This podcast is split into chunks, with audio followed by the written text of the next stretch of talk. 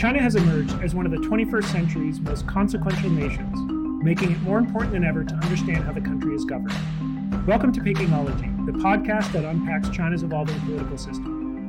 I'm Jude Blanchette, the Freeman Chair in China Studies at CSIS.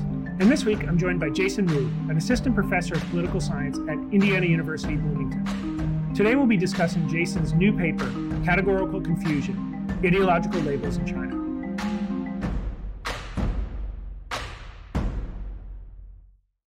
Jason, thanks for joining the podcast. Thanks for having me, Jude.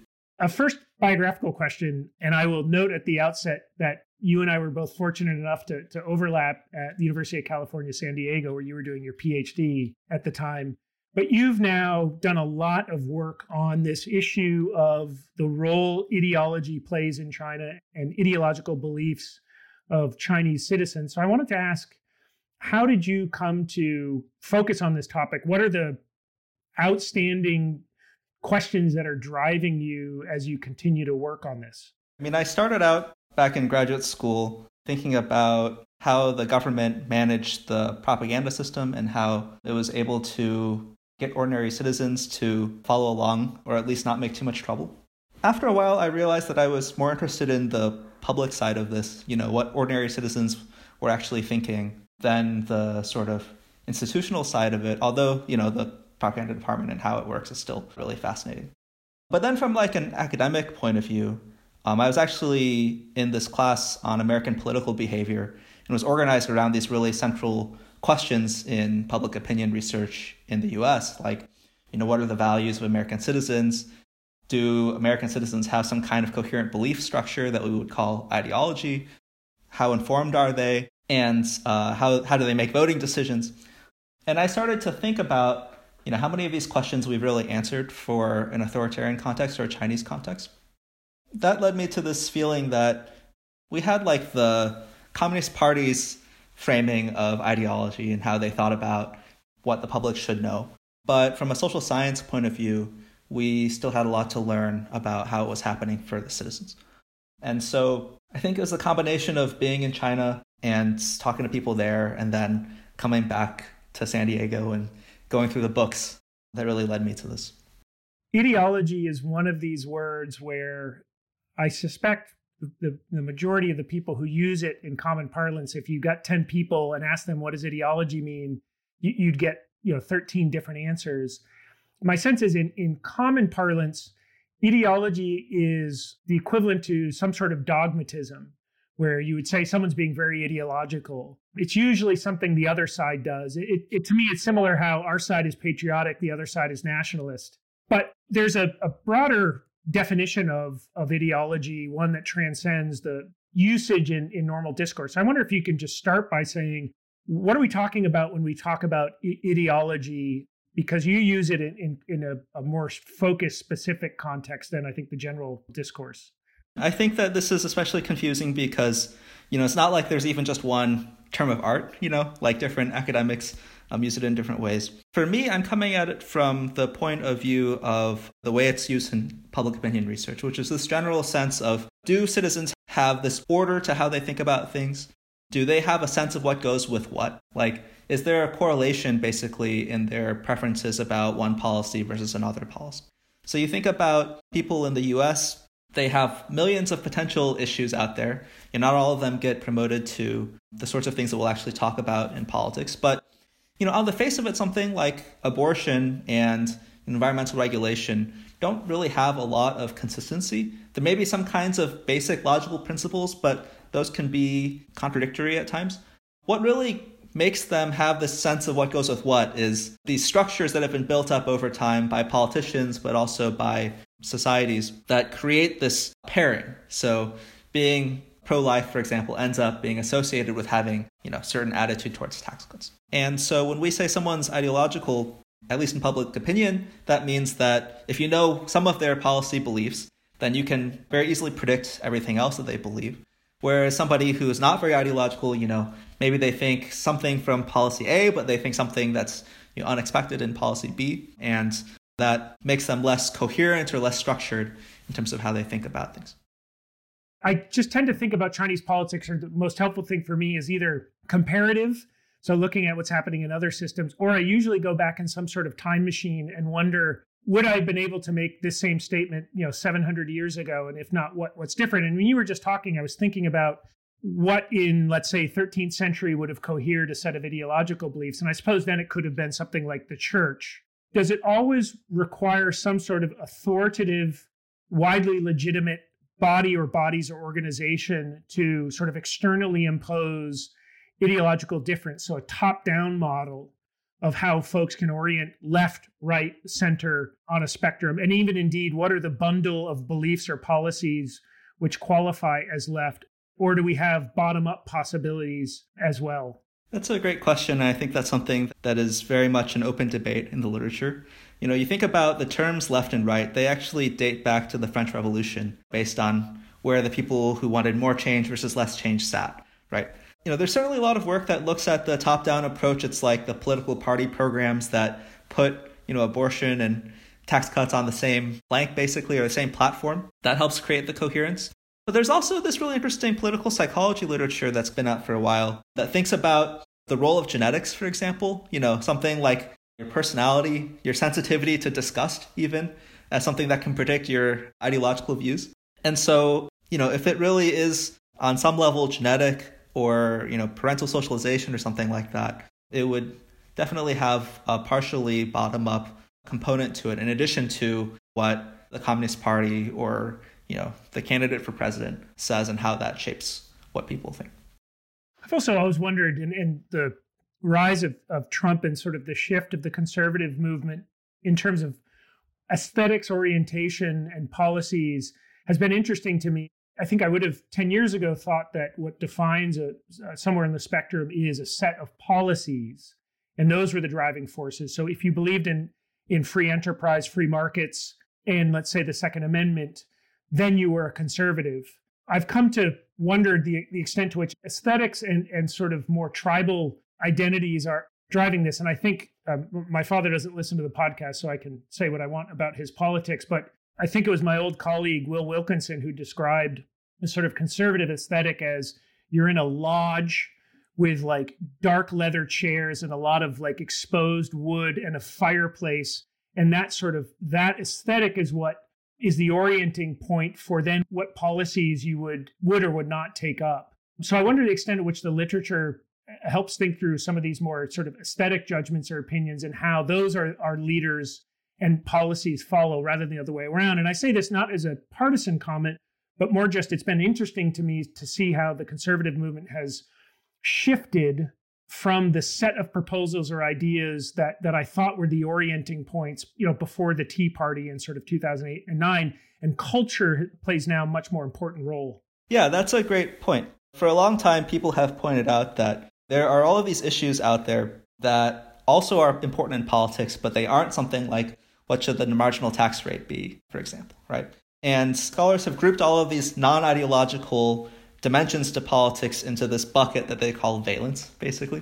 Describe valence for us. So, valence is basically all of the non ideological reasons you might prefer a party or a candidate. And typically they involve characteristics, like personal characteristics, like a reputation for honesty, competence. If you describe someone as a straight talker, for example, that's a valence judgment.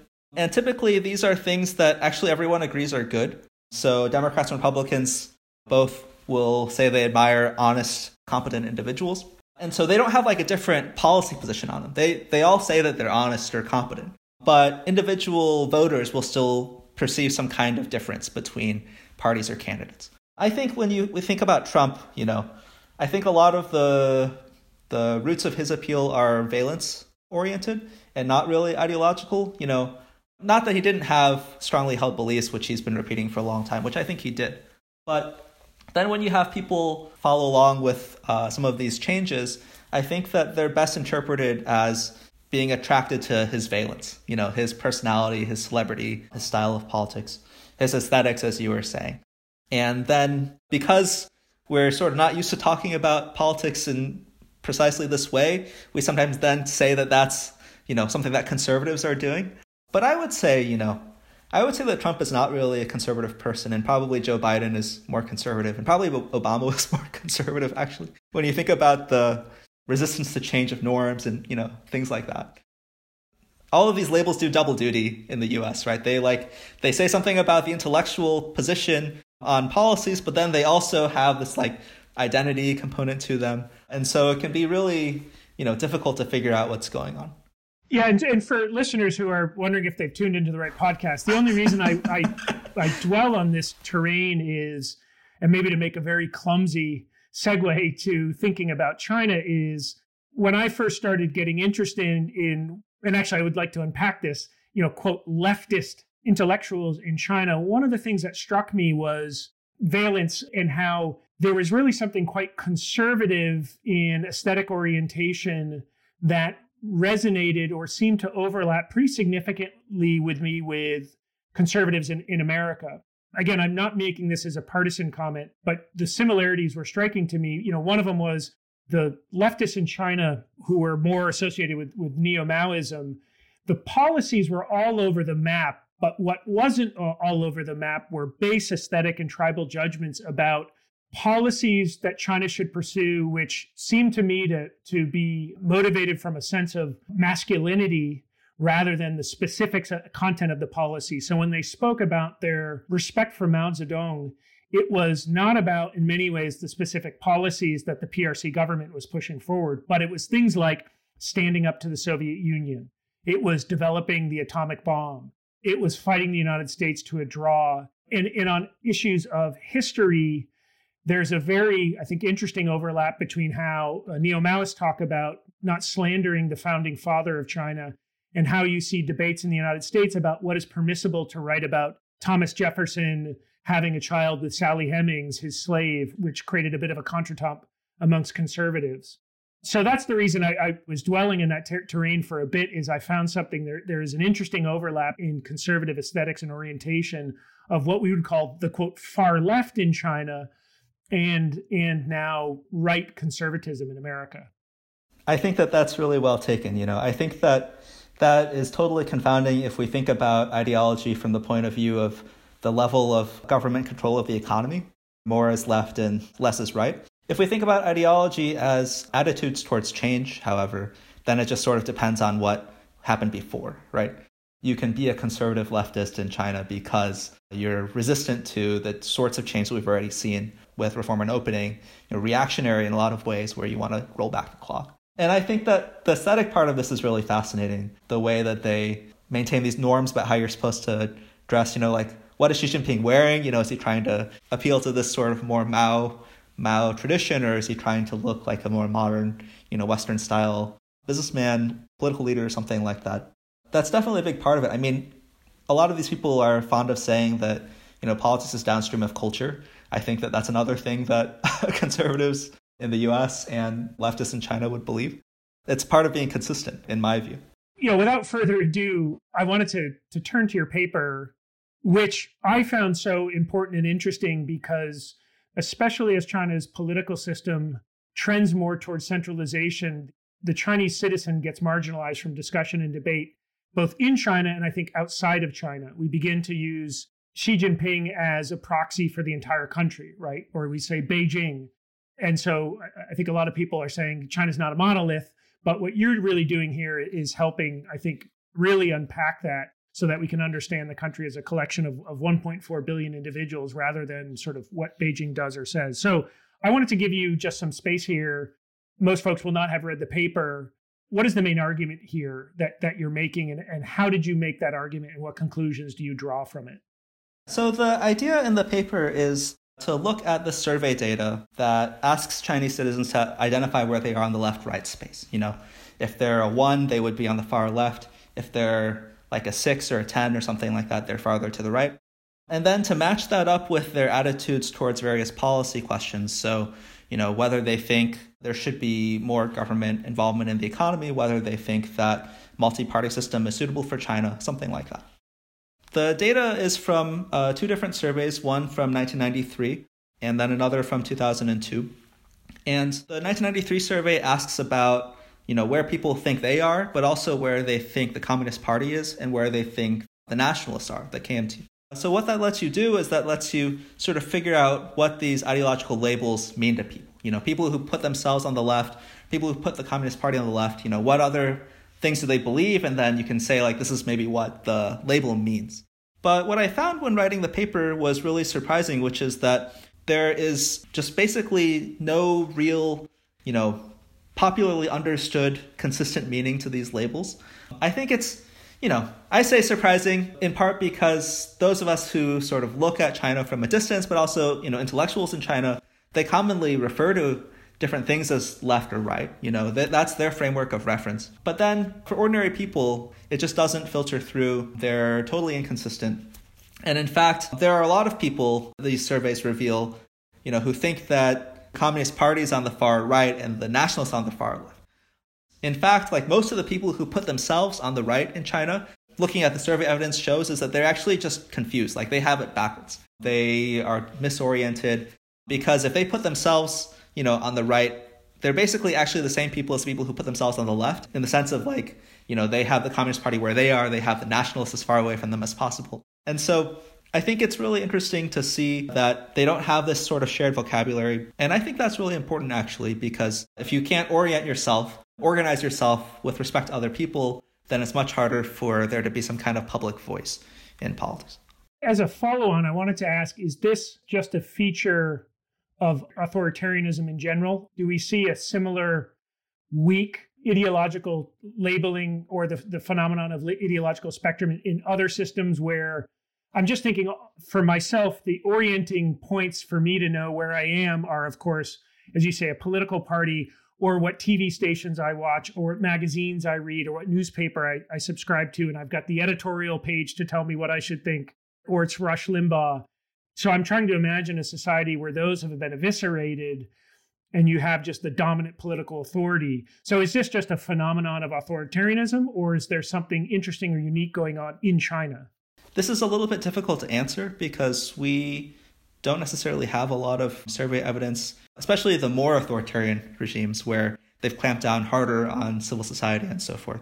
If you look at newly democratic systems, oftentimes people are completely confused about which end is up. And so they don't have this consensus about left and right. Their parties are fragile, uh, organized just around individual politicians, disband after one election, and so forth. I think there's also a regional context here where left and right has a more distinguished pedigree when we think about how it's used in politics in the West. In Japan, it is a meaningful part of politics, but a smaller number of people are willing to sort of describe themselves in a meaningful way in the left right spectrum. And also, if you look at survey evidence from Taiwan, there's basically very little evidence to show that that's how people organize themselves. Their spectrum is actually about you know, independence versus unification. And so I think it's a combination of regional differences and then also like authoritarian states sort of discourage their citizens from dividing themselves in an organized way. Why don't survey respondents, in terms of at least understanding what is left and what is right, why isn't there just a strong and accurate association with however the party has defined left and right?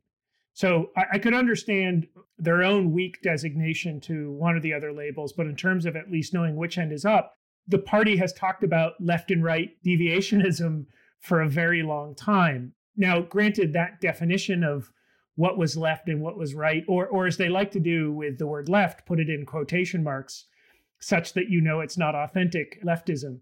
But it would seem to me that wouldn't there just be a strong identification of left and right with whatever the party says at any given time? Yeah, you would think so. I think that that would be something that makes sense, you know, like anti-rightist movement. That tells you about Mao at least. But the thing is that this kind of language has receded a little bit from official discourse. Um, it was more popular during the Cultural Revolution and afterwards. And also, the party has sent a bunch of mixed messages about what is left and what is right. And so you have people saying, for instance, that the Gang of Four was ultra left, but also people saying the Gang of Four was ultra right. And I think that's just led most people in China to get the sense that whatever left and right is, you don't want it to be attached to yourself. And so they may be a little bit reticent to really think about politics in this way, other than, you know, as a sort of hat that you put on people that you don't like. I would also say that, you know, a lot of these intellectual debates are sort of for political hobbyists, people who like to think about these sorts of things. But I think that a lot of the work that these labels would do for you in Western multi-party democracy, you know, you don't have to make that same kind of decision in China, right? If you're trying to figure out who to vote for in your people's Congress election, may not be that useful for you actually in terms of orientation. And so this combination of like it's not used as much and it's not as useful in everyday life, I think helps to explain why for most people, even the more informed parts of our survey audiences, they don't really attach this to individual policies. One of the things that we're talk a lot about in the United States, of course, is the polarization that exists and the the sort of two separate universes of left and right increasingly. As I was reading your paper, I was thinking and actually it may have been one in your previous papers or maybe one of our discussions last summer where you said that actually the more educated you were the stronger your identification was or the more the more you were consistent in an ideological belief. Am i right in that or did i just make that up? So it was about political information. It was like how knowledgeable you are if we if we quiz you about a bunch of things. And it was actually that people were more sort of diffuse uh, a little bit less consistent so we think about polarization in the US as like this one liberal conservative spectrum explaining everything that you think. Well, what I found in some other research is that in China, analysts can't do a great job explaining what people think using this one dimension. And it turns out that the more informed somebody is, the poorer this one dimension actually performs in explaining how they answer policy questions. And so, in some sense, people who are more informed are actually more likely to be well described by bringing in a second or even a third dimension, like a democratic authoritarian dimension on top of left right. The question I was going to ask is from the party's perspective, this weak ideological identification would seem to me to be the optimal outcome, right? I, I, wouldn't want particularly strong ideological orientations or coherence one way or the other. That just would seem to give me a lot more flexibility as policymakers because I'm not worried about essentially being flanked to the left. And indeed, that was one of the issues that the party has dealt with since the death of Mao, or is this feeling of if we go too far to the quote right on economic policy, for example, there could be a bit of a backlash from some more organized leftists. So if I'm an authoritarian ruler, isn't this the designed outcome that I would like to have? I go back and forth. I mean, I think that the number one outcome would be that everyone agrees with you all the time. Of course, that's like really difficult.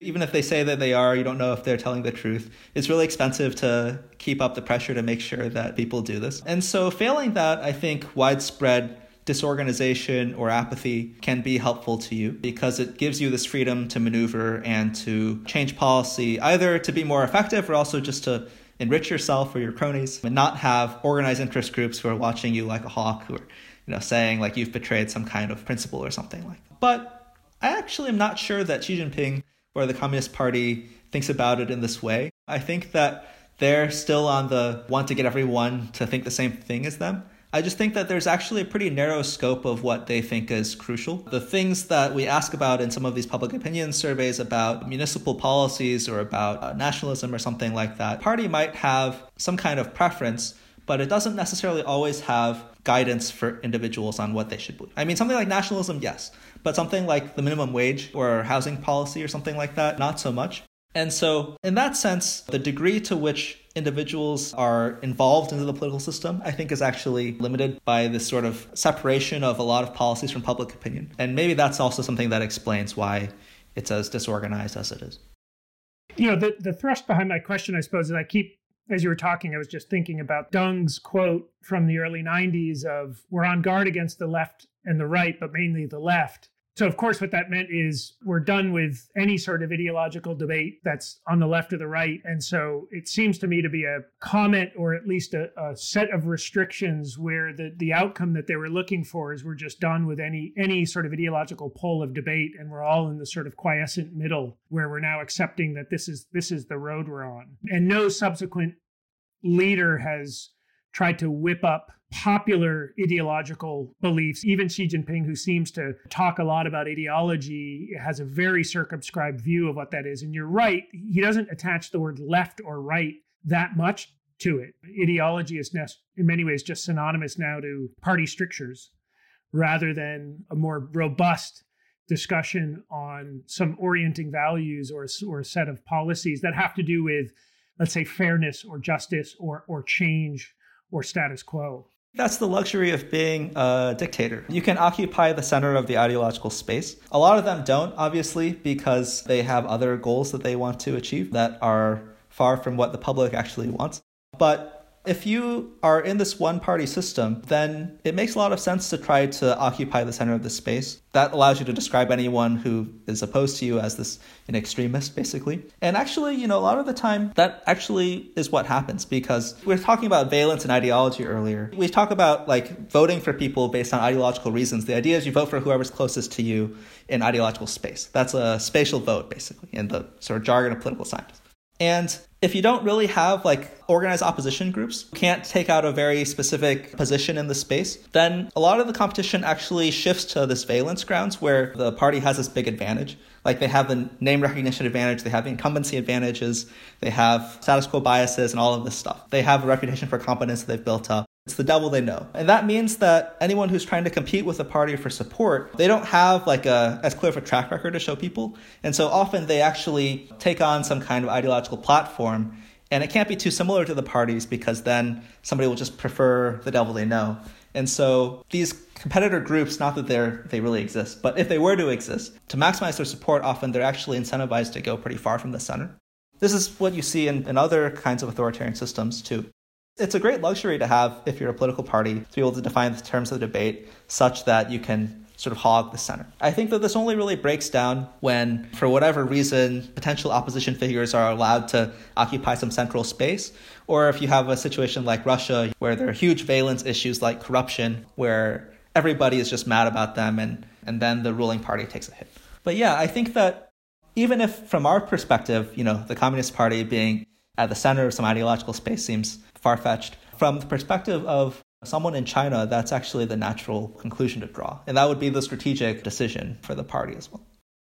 How do we situate the weak ideological identification that many Chinese citizens have with a dominant narrative that exists of ideology returning to China under Xi Jinping? And this gets back to some extent of my question of, of definitions earlier on are we talking about the same same word ideology or the same meaning of ideology? But I, I wanted to get your reflections on as someone who thinks deeply about systems of belief in authoritarian political systems among average citizens as distinct from a ruling ideology of you know a small group of political leaders how do you think about this dominant framing of an increasingly ideological communist party or, or China. What does that mean to you, or what does it not mean to you when you hear that? I think that for most people, we're engaging with this conversation on the CCP's grounds, basically. They say that this is what ideology is, and we say, okay, you're talking about this more. You're promoting this more as a way to keep the party together and disciplined. And so we'll describe this, you know, even like US China competition as an ideological competition. But from the sort of social science, public opinion side of things, I would say that they have a long way to go before they have this really ideological public space. You know, maybe they had it in the Cultural Revolution, but most of that's been drained away. And even if Xi Jinping wants to make the Communist Party a more ideological place, there's very little evidence that he actually wants the public to be more coherent and organized. Because, you know, I think that that's actually really dangerous in the process of creating like a really unified set of beliefs, you also create the antithesis. And so I think it's a lot safer for them to just say, you know, ideology means following this legitimizing narrative about what the party is and why it deserves to rule, and then leaving all of these fine print policy differences out of it. I think that that's a lot safer. That gives you more flexibility with managing governing issues. And I think that that's what they're going to do, even though they may rely more on this sort of Mao era playbook of rallying and organizing the party. Final question, which I'd like you to fight your instinct to say I don't know, but one of the frustrating features of discourse on China, which I put most of the blame on the CCP for how it frames or infantilizes Chinese citizens, is often, you know, someone who works on China is asked, well, what, what do the Chinese people think about X? And I always say, I have no idea anymore that I'm from a small state, Vermont. If you ask me what do Vermonters think about issue X, I would say I, I have no idea. But I wanted to ask you if based on the survey results you've seen and marinating in some of the issues that there's identification with, some of the policies there's identification with, if there was a, a vote tomorrow in China that could reflect the pure democratic preference of the Chinese people, what type of leader in terms of policy orientation would be elected? Sort of centrist right, centrist left, extreme left, extreme right on our own terms of spectrum so that we can make a reasonable or understandable statement. Yeah, that's that's the big question, isn't it?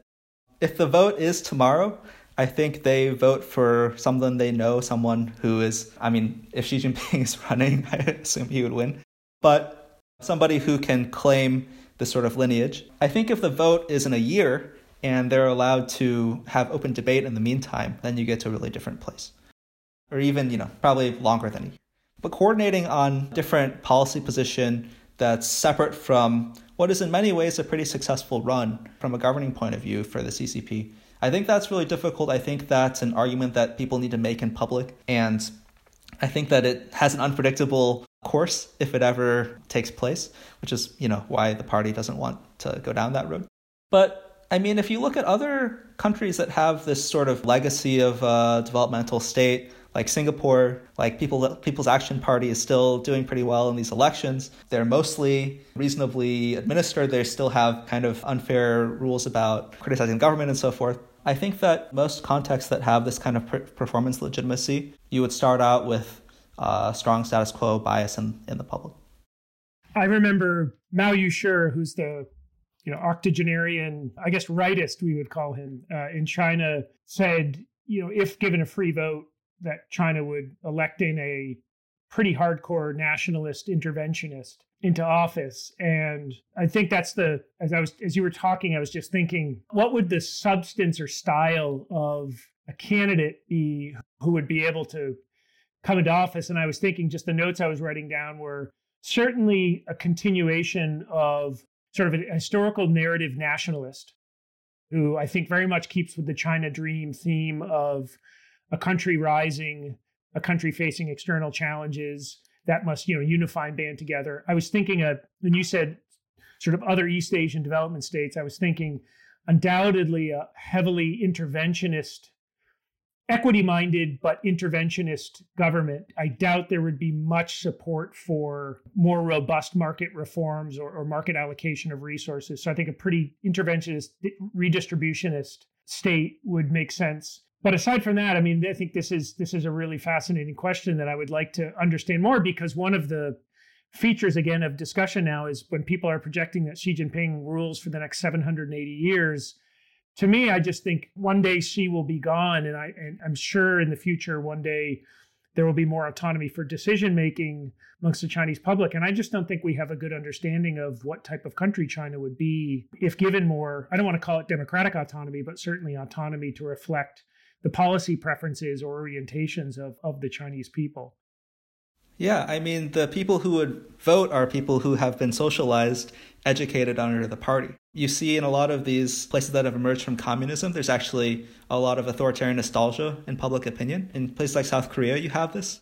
That would be a powerful force, I think, if it was a more autonomous situation. You know, maybe the first stage would be like what happened with Tiananmen Square and let's settle scores and try to rehabilitate some people and try to purge some other people. But I think that after that settles, you know, there would be this group of people who went through patriotic education, who have these common idiom for how to think about politics, and they may not land in that different of a place for a lot of things because this is just normal. Coming up to something that's completely different, I think, is is very costly. It's a coordination problem, and it takes time. If China does become more democratic someday, it may not be very smooth sailing, at least at the start. Well, on that rosy note, Jason, I wanted to thank you again for for your time today and for just the really fascinating research you're doing on this issue of citizen ideology in China. I hope there's a lot more of uh, this work in the future. So, thank you very much for your time, and I, I really enjoyed the discussion. Thanks, Jude.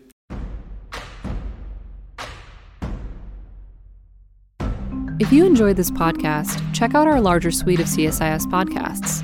From Into Africa, The Asia Chessboard, China Power, The Trade Guys, Smart Women, Smart Power, and more.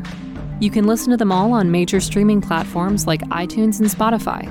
Visit csis.org/podcasts to see our full catalog